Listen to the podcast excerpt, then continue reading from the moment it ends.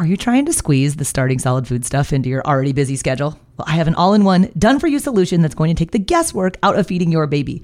My online program is called Baby Led Weaning with Katie Ferraro, it contains all of my baby led weaning training videos, the original 100 First Foods content library, plus a 100 day meal plan with recipes like the exact sequence of which foods to feed in which order. So if you want to stop trying to piece all this feeding stuff together on your own, I would be honored if you would join me inside of the program. You can get signed up at babyledweaning.co slash program.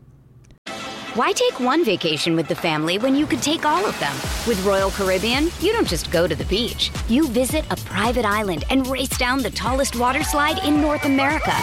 You don't just go for a road trip. You ATV and zip line through the jungle.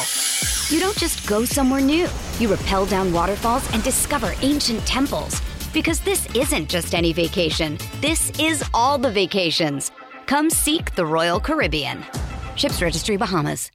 And I see this, you're at the store and there's strawberries, right? There's organic and then there's regular non organic strawberries, and you're agonizing which one should my baby have? But from a nutrition standpoint, frankly, there's no more vitamin C or fiber in organic than regular strawberries. It just doesn't work like that.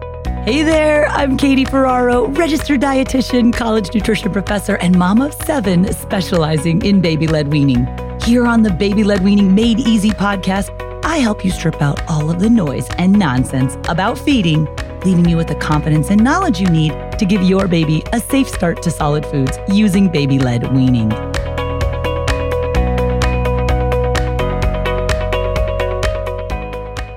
Hey guys, welcome back. Today we're going to be talking about what tends to be a slightly controversial topic. It's organic foods. People either like love to love organic foods or love to hate organic foods. But I'm interested in exploring whether or not they're better for your baby. Now, better than what, you might be wondering. In this regard, I'm referring to organic versus conventionally grown foods, i.e., non organic foods. Like, are organic foods more nutritious? Are they worth the extra cost? Does it really matter if your baby eats organic foods if you're hitting the other important touch points, like offering a variety of foods and flavors and tastes and textures? So let's dive in and talk a little bit about whether or not these organic foods are really better for your baby when you're doing baby led weaning. So, on these mini baby led weaning training type of episodes, like the one I'm doing today on organic foods, I love to start out with a baby led weaning tip of the day. And today's tip, not surprisingly, is about organic foods. When it comes to the nutrient content, we're talking nutrients like vitamin C or fiber or iron. Please know that organic foods are not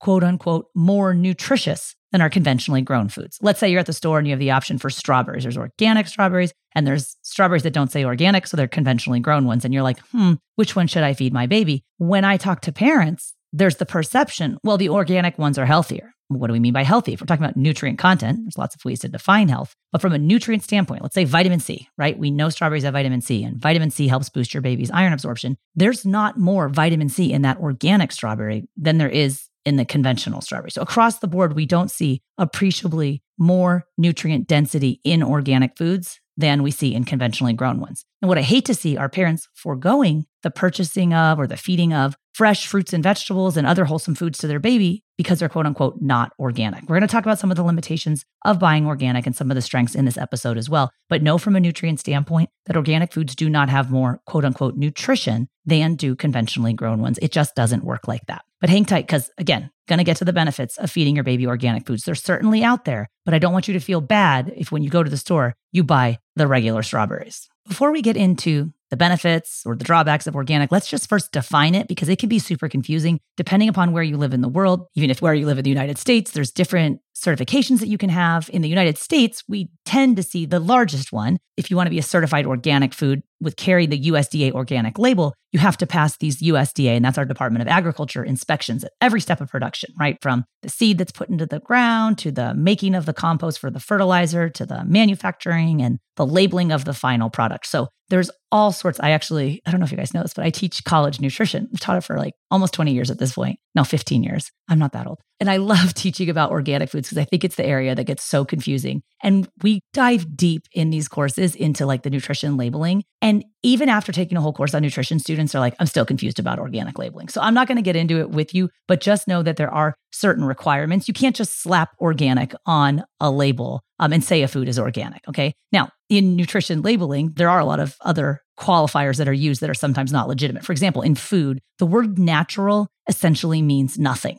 Okay. Just like if you're learning from someone and they say they're a nutritionist. Uh, I'm in the state of California, I'm a registered dietitian. The term nutritionist means nothing. Anyone can walk around calling themselves a nutritionist. This episode is brought to you by BetterHelp. If you've been thinking about giving therapy a try, BetterHelp is a great option. It's a convenient, flexible, affordable, and entirely online experience.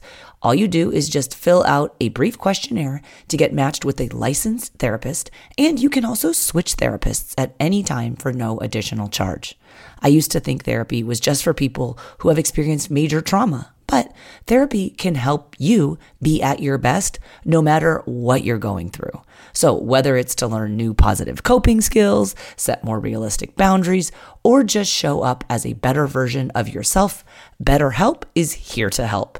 Therapy can help you find what matters to you so that you can do more of it if you want to live a more empowered life, therapy can help you get there and BetterHelp can help you. Visit betterhelp.com slash weaning today to get 10% off your first month. That's betterhelp, H-E-L-P dot com slash weaning and get 10% off your first month. When we talk about natural foods, natural doesn't really mean anything, at least in the United States as it pertains to food labeling, but people will throw that term around. Organic, there definitely are definitions, but just know that it can be kind of confusing. And if you find yourself confused about organic foods, don't worry, you're not alone because most Americans actually think that organic foods are healthier than conventional ones. There was one study from the Pew Research Center back in 2018 that found that more than half of Americans perceive organic fruits and vegetables as being healthier than their conventionally grown produce. So if they're at the store, like you just were looking at the strawberries, they're gonna buy the organic ones. And if you ask them why, they're gonna say more than half the time, it's because they're healthier than the other strawberries. But from a nutrient standpoint, they certainly are not. Now, what are some benefits of organic foods? Certainly the environmental impact, okay? Organic farming practices, they reduce pollution, they conserve water, there's less soil erosion, uh, more use of the soil fertility, they use less energy. There's less use of synthetic pesticides. That's better for the surrounding animals and the people who live near to those farms. We also know with organic foods, there's lower risks of creating antibiotic resistant strains of bacteria, and organically raised animals have had more space to move around, which in turn helps to keep them healthy. And I'm going to be speaking mostly about organic plant foods in this episode, but if you want to learn more about sustainable meat choices. I actually did a podcast episode. It's episode 76. It was sustainable meat. It was called Sustainable Meat Smart Selections for Starting Solids. And that was with Diana Rodgers. Again, if you go to blwpodcast.com forward slash 76, you can find that episode there to learn more. And she has a lot of opinions and thoughts about organic when it comes to animal foods. Okay, but back to the plant foods. Another benefit, besides the environmental impact, which is certainly important, is taste. A plant that grows organically without pesticides may have an enhanced taste. I know personally, I live in California. Again, I think the tomatoes in California taste terrible. I remember the first time as a child trying tomatoes in Pennsylvania, where my family's from. They're known for very good tasting tomatoes. Being like, oh, this is what a tomato is supposed to taste like. Like my entire life in California, I ate tomatoes that were selectively bred to travel well, look nice, and cost very little money, but they were a gross texture and didn't taste like anything. So I personally feel that certain organic foods do taste better. Apples are another one that comes to mind. I love the taste of an organic apple, whereas conventional apples, at least where I am in California, again, mealy, don't taste like anything, like don't even waste your money on them. So I'm also not alone because a different Pew Research study from 2016 found that 32% of Americans agreed that organic foods taste better, and about 60% said that organic and conventionally grown produce tastes the same. So we're talking about fruits and vegetables. So it's like the jury's kind of out. It's up to you. If you think those foods taste better and you decide you want to buy organic foods because they taste better, in addition to the environmental impact, that might certainly be another benefit. Now, what are some of the potential drawbacks? Okay. And the, the first one I think that comes to mind for a lot of people is cost. Generally, across the board, it's really hard to quantify this, but it's thought that organic foods cost somewhere between 10 to 40% more than their conventionally grown counterparts. So, for people who are on a limited food dollar, they might not have the luxury to go out and buy everything all organic all the time. And you hear people throw that term around a lot. I'll hear parents talking about how their kids eat. Oh, my kids eat so well. Like they eat everything like organic, right? And I like to remind them that just because it's organic, right? The organic junk foods are still junk foods. Sometimes you're not only paying more for these foods, but they're actually less nutritious. And I'll have parents say, oh, but you know, this particular yogurt, I like it because it has organic cane sugar in it. Sugar is sugar is sugar, and your baby shouldn't be having any added sugars. I don't care if it's organic.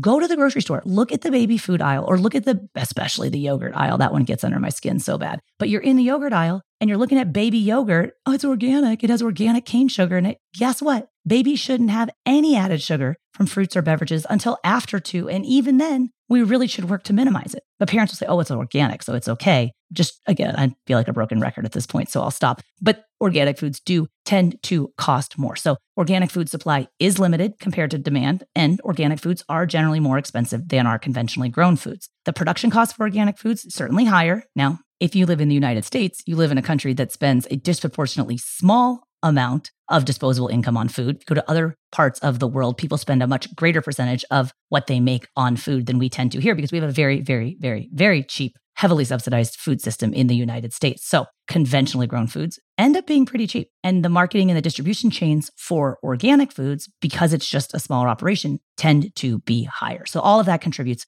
to increased cost. One might argue that the ecological footprint of organic foods could be considered one of the downsides. Like I know if you walk into Whole Foods and there's an organic mango, let's say, so an organic mango grown in South America, it's organic. So one must consider the benefit. Is it worth shipping organic produce from halfway around the world when you could have conventionally grown X, Y, or Z that's in peak season from right just down the street? So, those are just some of the issues surrounding organic foods beyond the mere mention that organic foods are not significantly more nutrient dense than are their conventionally grown counterparts. And other times when you're exploring the issues of should I choose organic or not, people oftentimes cite the Dirty Dozen. So the Dirty Dozen is since 1995 an organization called the Environmental Working Group or EWG comes up with this ranking of produce and it's based on how quote unquote dirty they seem, basically dirty equating to high pesticide levels. And to be honest, when we're talking about health and we're talking about the benefits of organic foods, people say, yeah, I get it that the organic strawberry might not have more vitamin C than the conventional grown one, but it doesn't have less and it definitely has less pesticides. So some parents are very conscientious about pesticides. They'll follow the dirty dozen saying, okay, these are the 12 dirtiest foods. I'm going to choose those organic when I can.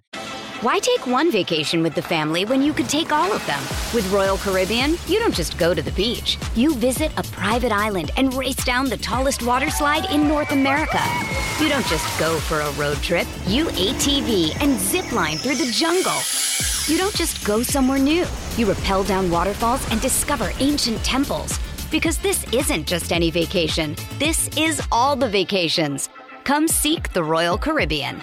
Ships Registry Bahamas there has been in the nutrition and feeding world definitely some pushback against this dirty dozen over the last few years, seeing that it is not a scientifically supported approach to ranking foods. It tends to negatively impact consumers because it discourages them from buying the produce that they perceive as being dirty. So don't take the dirty dozen as like the Bible. Okay, it might have some beneficial suggestions, but if you start to look at the source data about what the actual pesticide levels are, many would argue that they're not considered problematic. And again, that's a decision you might have to make for your own family. Some families are like, hey, when in doubt, leave it out. I'm going to buy organic for everything. But I always think of like an organic banana. And I don't know exactly where banana falls in the dirty dozen list this year. But one of the reasons why I would buy organic is to potentially reduce the impact of pesticides or the pesticide residue levels on the food I was going to eat. If I'm going to feed a banana to my baby, they're not eating the banana peel right? You remove the part that potentially came into contact with the pesticides, the peel, and you feed your baby the flesh on the inside. Sorry, I have seven kids and we go through 50 bananas a week, so I'm not going to buy organic bananas because they cost twice as much.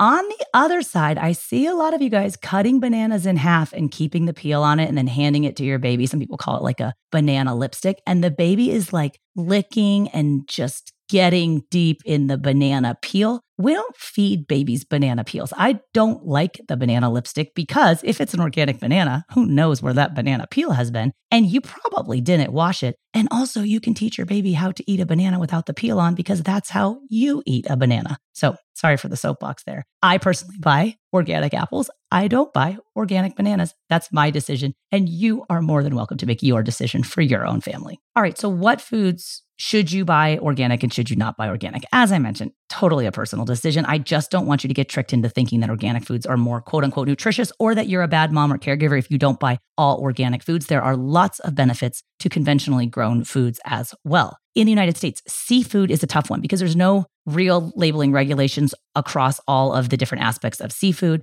I like to remind parents when it comes to the junk food category that organic junk food is still junk food. And for produce like fruits and vegetables where you're going to remove the peel like a banana, I don't see any benefit to buying or spending all the extra money on a banana because to me with a big family and a limited income, cost is a concern to me. And for foods like bananas as I mentioned, if they already have a cover on them, I don't mind buying them conventional. Again, that's for me. I have a large family, so food cost is a concern. I don't have unlimited funds to spend on food, so I'm interested in getting good value, but also getting good, nutritious, and wholesome options for the things I feed my family. And when I can make the decision to buy organic, if I think it tastes better, or if I can afford it, or if I'm highly educated about the environmental impact of not buying that organic food, then I would make that decision as well. Well, I hope you guys enjoyed that quick rundown on whether or not organic foods are really better for your baby. I always feel that if you personally buy a particular type of food because it's organic for whatever reason, yes, continue to do that. Do it for your baby, you know, as long as it's not organic junk food. But don't feel pressured to offer everything organic. Nutritionally, we're splitting hairs. There's no real significant difference between the nutrition content of organic versus conventionally grown, especially fruits and vegetables. Environmentally, you need to make the call as far as that impact goes with organic. Cost considerations also up to you, right? Not everybody can afford to eat everything organic, and we need to acknowledge that. And that's okay. So you're not a bad mom or a bad dad or a bad caregiver if you don't feed your baby everything organic.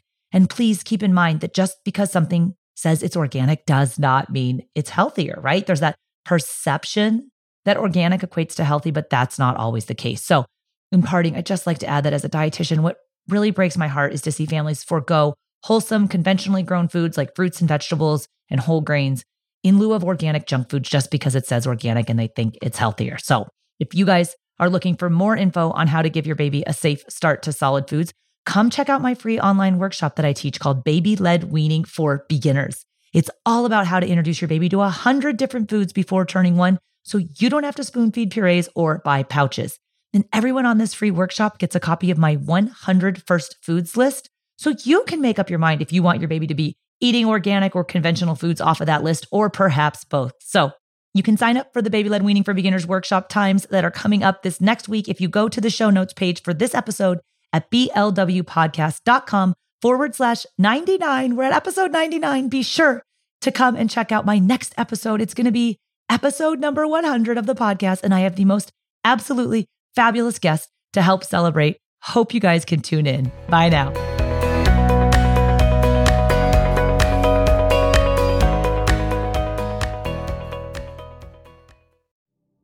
Do you find it hard to sleep at night? Then the Sleep Cove podcast can help you. Hi, I'm Christopher Fitton, the voice and clinical hypnotherapist behind Sleep Cove. Sleep Cove features sleep hypnosis, meditations, and bedtime stories, all designed to help those of you who struggle at night to achieve a restful and peaceful night's sleep. Search for Sleep Cove on Apple Podcasts or Spotify and see why Sleep Cove helps millions of people sleep deeply all night long.